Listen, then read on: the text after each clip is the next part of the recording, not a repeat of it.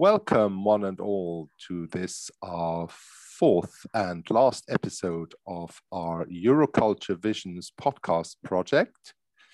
Today, we are going to look at life after Euroculture, at job opportunities and career options. And uh, we have guest speakers today. Our first one is uh, Shanti Colavini.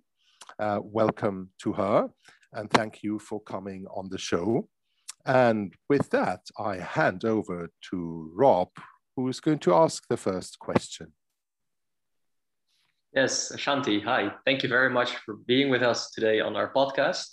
Uh, first off, would you like to introduce yourself a little? Yes, sure. Well, first of all, thank you very much, guys, for inviting me to this session. It's very interesting for me to be part of your um, of your project here and it's a pleasure to, to be here uh, today with you all.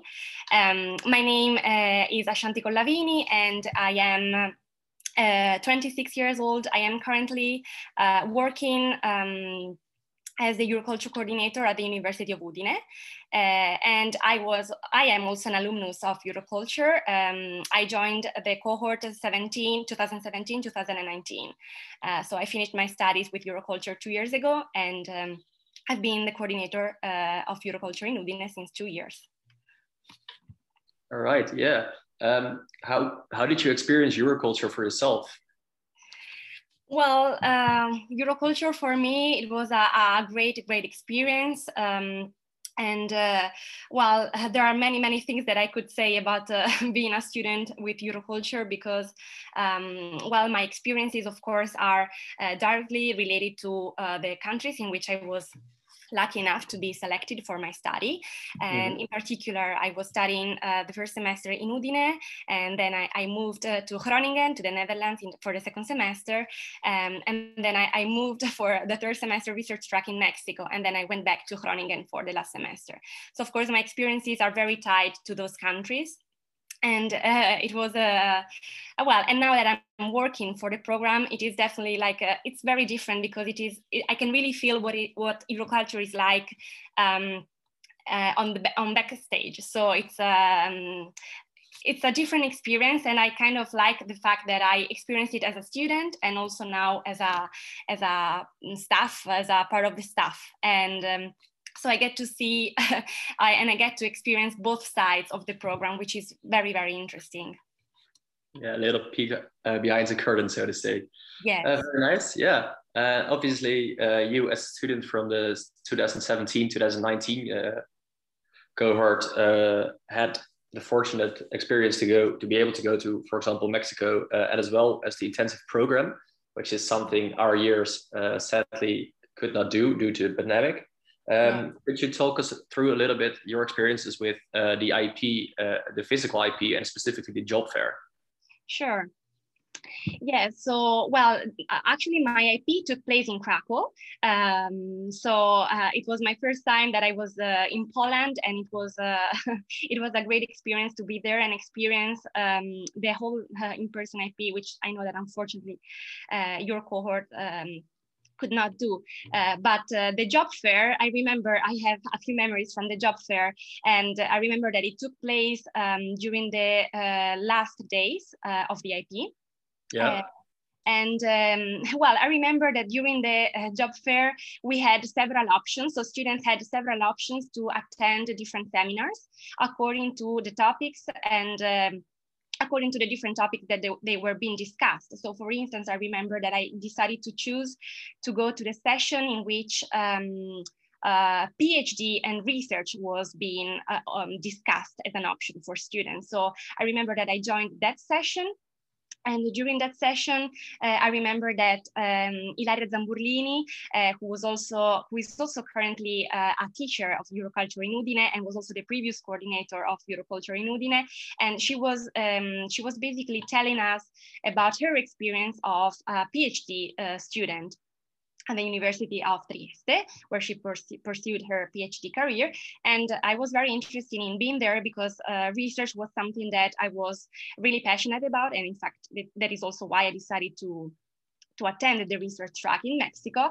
And it was very nice to hear uh, her, her experience and watch how she was uh, experiencing the whole um, research uh, and her whole PhD. So that's my my main memory that I have from the the uh, the career, the job fair um, during the IP. Yeah, must be interesting to see uh, all the students together as well. You know, in a way you can interact with each other and go about different jobs. Uh, you said you did the research track, uh, obviously in Mexico. Uh, what was your main focus there? Um, my main focus was um, well, um, it was uh, well, basically what I was doing in Mexico was attending several courses that were being offered to Euroculture students. So I was attending um, as if during any normal Euroculture semester. So I was basically following the courses and uh, after the semester, or after the courses were done, I attended exams. And uh, besides that, I was also conducting independent research on my master's thesis topic, uh, which I also uh, slightly changed uh, during the fourth semester. But I remember when I was there, I was researching about um, the phenomenon of femicide in Mexico. Oh, wow. And Yes, that was my topic, uh, which I then developed for my master thesis. Um, so I was basically uh, interviewing, also doing qualitative interviews with um, Mexicans, with activists, with researchers. Um, with professors regarding the topic of femicide, which is a very it's, it's a very sensitive topic in Mexico and in whole Latin America. Yes. Yeah, I can imagine. Yeah. Wow. All right. Uh, then you went on to your fourth semester. You said you slightly changed your thesis, but luckily you all went through. You graduated, and uh, now you've got yourself a job as the co coordinator. How did you go about finding this job? Okay, that's an interesting question because um, uh, during, of course, during my last semester with Euroculture, uh, I was also very, well, I was a bit stressed about which uh, options I could take after my studies, right? So as everyone would be, I think. Mm -hmm. So um, uh, I remember that while writing my thesis and while write, while finalizing my thesis, I was also looking around at several opportunities. I remember that I submitted many times my CV. I applied, for instance, for um, the traineeship at the European Parliament and other organizations in Brussels, but I was not really sure about what I would do next. Um, so my, uh, in the end, uh, towards uh, the end of the summer 2018, I received, uh, uh, it was a, little bit of a matter of luck, I would say. Um, I received uh, this call from my um, supervisor, uh, from my thesis supervisor, Ilaria Zamburlini, also previously the Euroculture coordinator. Mm -hmm. And uh, since she decided to leave her job, her her role, um, she decided, uh, well, she asked me whether I would like to take on her role. So after giving it some thought, uh, I accepted with a lot of pleasure and uh, I became the Euroculture coordinator in Udine. And at the same time, I also decided to continue my studies and pursue a master's degree uh, here in Italy at the University of Trieste, which is a city close to Udine. Yeah, quite busy. Uh, would you say that you felt sufficiently prepared when trying to find a job after you graduated or nearly graduated? Uh, well, I would say definitely so. Um, I was feeling very much prepared. Uh, the thing is that during that time, um, I, I, I didn't have a clear idea on what I would do next. So, uh, but that's my personal experience, of course. And um, uh, uh, so it, it, it, should it should something that maybe some, um, it could be possible that someone can relate to what I'm saying, but also not. So just take it as uh, something that is very personal to me. So mm-hmm. I felt very much prepared, but at the same time, I wasn't very sure about what to do next. So I was like looking for several opportunities, but without being sure of what I would do next. But in the end, um, uh, w- my role with your as a Euroculture coordinator was perfect because, um, of course, I knew the program very very much uh, from a student perspective. So I already knew a lot of things about the program, about, for instance, the IP, about uh, being an international student abroad. So that definitely made it easier for me to, uh, to take part uh, and to um, perform my role as a coordinator. At the same time, I learned also a lot of new things that I would not even expect as a student, um, that I wasn't aware as a student, um, as someone working for the program from outside or from inside as a someone mm, belonging to the staff of the program, if if that makes sense. And what was the biggest eye opener for you in terms of switching to the other side? um, well, um, well, for instance, there are many things I would say. First of all, the relationship with students uh, which uh, I had to put a little bit aside uh, my experience as a student because, of course, I had to um, uh, develop relationship with students. But I was feeling a little bit that I was, especially at the beginning, I was still a, a little bit of a student. So I had to put aside this role of a student of alumnus and Euroculture and um, and try to uh, to to be you know to uh, to feel a little bit more detached and and um, collaborate and assist students. So that, that is one side. Another side is collaborating with all university offices, uh, which was also something new, and try to mediate between uh, university offices, students, and even professors. So um, I would say my, my role is very interesting because I get to deal with so many, so many people, students, professors, and university offices. I had to learn the bureaucracy, Italian bureaucracy, when it comes to mobility, when it comes to assisting students, when it comes to uh, visas, permit of stay, for instance. Uh, that was something that I've never dealt with when I was a student because being a European stu Union student, I never had to, uh, for example, request uh, a permit of stay or even a visa. Uh, so there were many things that I, uh, there are many things that I've been learning uh, since when I started. I think yes. many Euroculture students do uh, from outside the EU do um, experience the whole visa process and moving between different countries a little bit trying because these visas are usually just valid for one year and then have to get it in a different country.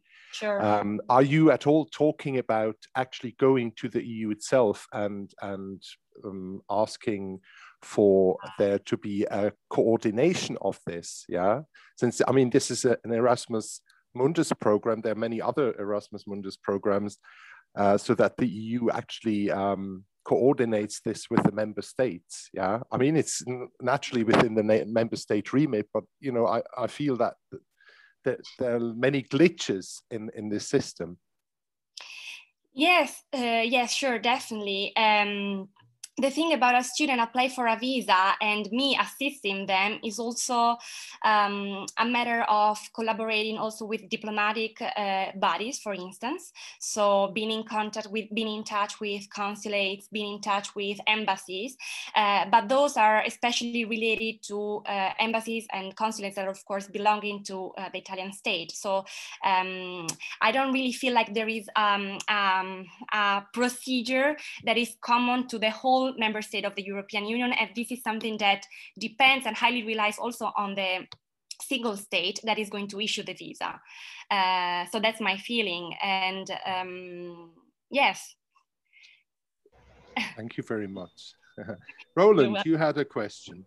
Yes, uh, thank you. Um, especially right now, it's all um, all our studies and and working have been uh, done from home uh, lately right now with the corona pandemic. Do you perceive any lasting consequences of corona for for well as well as students as well as as professionals working people? Um, or at least do you perceive some like will there be more digitalized workspaces more working from home? Um, do you think this this as soon as it would possible, things would revert back to normal? Or do you think like there might actually be some say in having, for example, uh, days off working from home, for example? How do you perceive this? Mm. Uh, thank you. Yeah, that's uh, another interesting question. Well, uh, the pandemic uh, had, of course, an impact on everyone here, both at university, uh, within the university staff, and also for students, of course. Um, now, the perception in Italy currently is a little bit getting to a more positive um, direction because the luckily enough the vaccination campaign is it seems like it's improving the general situation in Italy. So our expectation and our hope is that uh, from September, so from the new cohort and the new academic year, things will slightly go back to normal. And I've already seen that during this uh, current semester, with our students. We started online and then we, we gradually uh, switched to in-presence on-campus activities. So I can also see the happiness of students in that because students were very, very happy to be at the university, to meet the professor in person. Um, so we are really hoping that for the new academic year, things will definitely get even more better and will go back to normal. Uh, this is our expectation. But of course, last year it was a pretty tough year also in terms of uh, organizing the didactic activities online and also for students you can just imagine you experience that yourselves i think right? So students coming to udine or coming to a foreign country and uh, and being uh, basically in lockdown for the whole semester i think this had a, a very heavy impact on on uh, on their psyche as well as on our psyche. And, and it was very hard to manage that because of course uh, this was also psychologically heavy. Uh, because i think one of the most beautiful things about euroculture is that you experience also the social life with other students, our for other foreign students. And of course, we missed a little bit of that last year. But this year, I can mm-hmm. definitely see that uh, we have an improvement and we're improving more and more. Yeah, yeah, it's definitely uh, as things are slowly opening up and uh, that, that, that now we see that, yeah, things are becoming, well, so to say, normal between brackets yes. again. Um, as a as a last question, as a final question, do you have any advice for us as students uh, in regard to our job opportunities and potential careers? What would you say is a key thing for us to to take into mind? Um, okay, that's uh, another interesting question. Well, I would say um, uh, one of the things um, is trying to uh, accommodate what is your interest, what you feel is best for you. And of course, this is very personal because there is no uh, perfect job, there is no perfect role after your studies. Uh, I think uh, we, we, we all need to, to work a little bit hard before we get to where we want to be. But um, I think it's very what it would be good for everyone is to accommodate your personal interest. And if you have the feeling that, for instance, research is what you want to pursue, uh, then go for it. And um, apply for a PhD. If you have the feeling that uh, uh, working in Brussels is your goal, uh, even if a short-term goal, then go for it. And uh, don't stress, also don't stress too much because opportunities will come.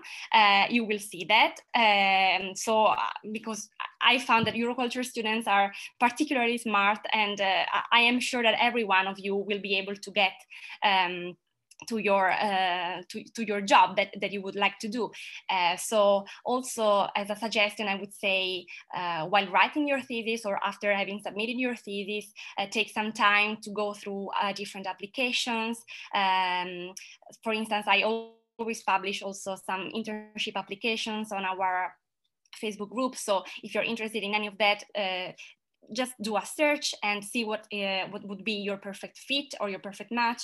Um, also update your CV. Uh, try to build up a little bit your professional network also on social media, such as on LinkedIn. Um, take some time uh, during the day to uh, write cover letters or motivation letters, uh, but also try not to stress so much because uh, it's a, it's a it's an important step. Um, this of finishing your studies and moving to something else new and exciting. So also try to embrace this period without uh, not being too stressed.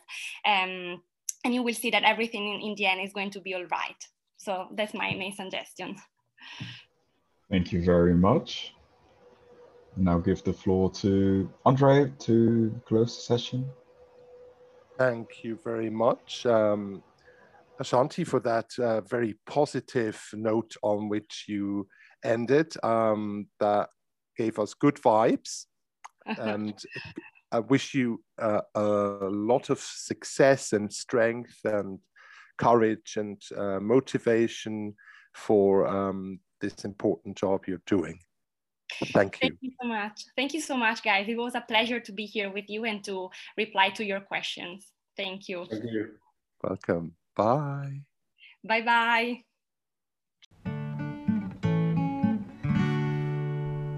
Okay. And now we welcome our second guest for this show, Richard Blairs, a former, exactly, very welcome, former Euroculture student and now graduate from uh, France. Richard, uh, which universities did you go at the to at the time? I can't remember. Um, well, I had uh, the chance to go to the best university of the whole Euroculture program, which is, of course, Olomouc. Uh, if you disagree with that, the opinion is not valid. And I spent my second semester in uh, Groningen. Um, it was two very different universities, and I really enjoyed my time in both. Both experiences were very different. Cool. Did, did you do the research track or the um, professional track at the time? Internship. I, I did the professional track and I don't know if I was lucky or not, but I managed to find uh, an internship which took me to Canada uh, but not a very fancy area like uh, Montreal or Toronto. I've just been to city of Edmonton, uh, which is a sort of um, Texas, but by minus 20. I had everything, cowboy hats, pickup trucks. Um, the name of the team is called the Oilers because they have a huge oil industry. Nevertheless, it was very interesting. I did it at the local Alliance Française. Oh, wow. very interesting. And you've been uh, continuing doing internships since you've graduated. Um, could you talk a little bit about that? Yes, um, that's often one of the realities when it comes to um, this field of work. You have a lot of people who will do one internship and do another internship and do another internship. Sometimes you're lucky enough and you get hired on your first one. I know someone who did that from your um, uh, cohort. Uh, but some people, uh, they you have to multiply experiences. Uh, so this is what I did um, since my graduation. I first started at the European Association for the Storage of Energy, uh, which, uh, like its name indicate, is a lobby. Of course, you have many of those in Brussels um, something environment related, which was not really my field, but it was a very interesting experience where I gained a lot of uh, underground experience with uh, the Brussels environment. And now I'm currently doing uh, another internship on something completely different at uh, the Ellery Foundation, uh, which is related to the Second World War. It is a um, foundation which has a lot of projects, uh, namely what the biggest one is called the Liberation Route to Europe, which is a um, cultural trail um, between the um, Euro between European uh, countries related to the Second World War and the liberation, um, well, of the liberation. So it starts like from London and goes away to Berlin. Uh, it started as a project in Netherlands and now it's a pan-European thing.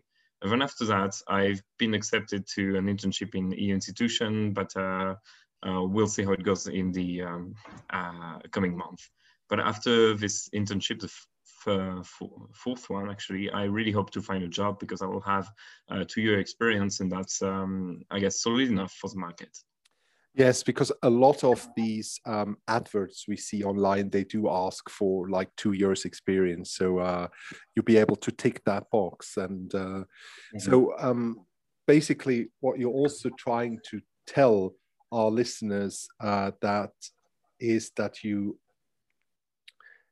you have to hang in there and you have to be prepared to to to do several internships um, to increase your value on the job market. If that's yeah, the, yeah, absolutely, absolutely. And if you want, it's also a bit like the technique of the um, door salesman. You need to put your foot uh, in the middle of the door so they cannot close it again, and you just see that it bear results after one or two experiences. Uh, like trust me, uh, for I was applying for years for the EU institution, always getting rejection. And um, there's a bit of chance, of course, but having all this experience in um, in a Brussels is definitely a very strong argument. That's why now I'm finally uh, having acceptance letters, which is something uh, I've been craving for years. Yes, I, I, I, I also got the impression, and congratulations, by the way. I got the impression um, that you are very positive in the way you go at these internships. They might be very different from what you originally perhaps intended, but you just throw yourself in there and you say, I'm going to take the best away from this. That's the impression I got. Yeah. Well, it's, it's also how you need to sell yourself, you know, like, um, you're gonna do in an internship like um, how, how we say in English, a grateful task. You know, like tasks which you think are just uh, meaningless. Like for example, taking the minutes of a meeting, but you have to make the best out of it. You need to learn how you can sell yourself using uh, these tasks. So you need to have a bit of uh, positivity. You need to think about what can I take from this internship, especially if you don't have any job from it. You need to be able to sell that experience. So yes, I guess you need a bit of positivity because otherwise, what is the point, you know? Yeah. Uh, but it's always like a, you know a move forward, and um, you always gain experience. You always get uh, better. You always get like a more solid profile. So there is in no way like doing an internship is gonna uh, reduce your value on the job market. It's the opposite. Yeah. Well, that's um, certainly something positive uh, people can take away from this. Uh, Roland, uh, do you want to come in and ask uh, Richard a question as well?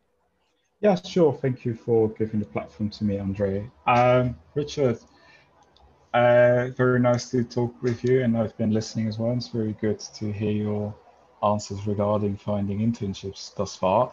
Um, to pull it a bit to present day and talk about maybe Corona a bit. Um, how do you feel? Has this pandemic affected you uh, looking for internships and also as you're do currently doing an internship? Oh, um, I guess you guys might have heard that uh, for years we are now working remotely. I guess this is the biggest impact of Corona. Uh, but nevertheless, it also impacted the job market. Uh, some companies were looking for less people to hire, etc. But the activity still exists. Companies are still growing, uh, partnerships still exist, uh, jobs are still created. So it, it, affected in a way, but I guess at some point, you know, there's a, this buzzword resilience, which you can find in every uh, everywhere into any proposal, but this for resilience is still uh, something very strong. You know, you companies still uh, keep com- uh, keep going, and so you always have like um, job possibilities. It's just like a new way of working, which is has been, which started to be implemented. People started to do teleworking more and more uh, frequently. I'm sure, like around you, you know, some people were working in companies and like started to remote uh, work remotely, but it just like accelerated this trend tremendously. Um, I guess that's the biggest impact of um, COVID on job market. Apart from that, uh, I guess things are still going, and as the situation seem to improve, seem to improve, thank God. Uh, perhaps there's going to be a return to normalcy, at least in the number of job offers. Yeah. So in a way, I, we could say, I mean, your cohort, last year's cohort, you you you had an added disadvantage of coming out of the program straight into the second wave of um, yeah. Corona. Yeah. Yeah, absolutely, Andre. That's a very good remark. Yes, it was hard. I knew a lot of people. Like, um, let me give you a concrete example. I think for the Olomouc uh, cohort, we were about eight people, and I think I was the only one to find a job already in September. I mean, apart from those who decided to do uh, a PhD, which was be like half of the group, so four people. But three other people, they couldn't find anything and they had to wait like a few more months than I did. I guess I just got lucky. Uh, so yeah, yeah, definitely it impacted a lot, but everybody has been impacted by uh, COVID, you know. Everybody suffered a bit from that. For you, it was like a, the Euroculture experience, which has not been as good as it was supposed to be, you know, traveling from a country to the other. So do you think that has actually made um, these two first two COVID cohorts, um, yours and ours, uh, actually more resilient? That it's actually going to be an added value in the long term? Who knows? Who knows? Because on the end, you know, um, work is still very much like uh, being accepted to a job is very much also like how people are gonna remember you as an intern perhaps they're going to think like, yeah, you do uh, fantastic work, but it's also like being remembered, being present. And working remotely is definitely something that doesn't really help for that. Yeah. Um, because, you know, it's often like um, going for a drink after work. Um, it's a good way to be remembered. It's uh, like catching up with uh, some of your colleagues. It's yeah, also bonding, like uh, making yourself more noticeable. All of that. Yeah, yeah, yeah. absolutely. Unfortunately, uh, COVID has been very damageable for that and um, some people are i guess better at others at um, kiss and uh, they still manage to find a job but remote uh, working is um, it's kind of making this thing a bit harder. If you had to give a message to the next cohorts about, you know, coming out of the program, looking for jobs, um, how would you put that in a nutshell? The advice you would give those people? Uh, be prepared to send a lot of letters. Be prepared to take a lot of rejection, be, or not even any answer. and it's perfectly normal, you know, like it's what the job market is. You need to keep going, keep striving, and at some point you're gonna find something. Um, don't desperate. That's what I would say. Just um, keep going. Thank you. I think uh, that's a message we all need to hear. Well, that's all we have time for. Thanks so much for coming onto the show. Uh, thanks to Roland for co-hosting. Rob will be cutting everything together, and he also we also owe him the debt for creating the guitar interludes. There was the last of our um, podcasts, and um, we would like to thank our listeners once again for um, keeping with us and um, supporting our program. Uh, goodbye to everyone and warmest best wishes.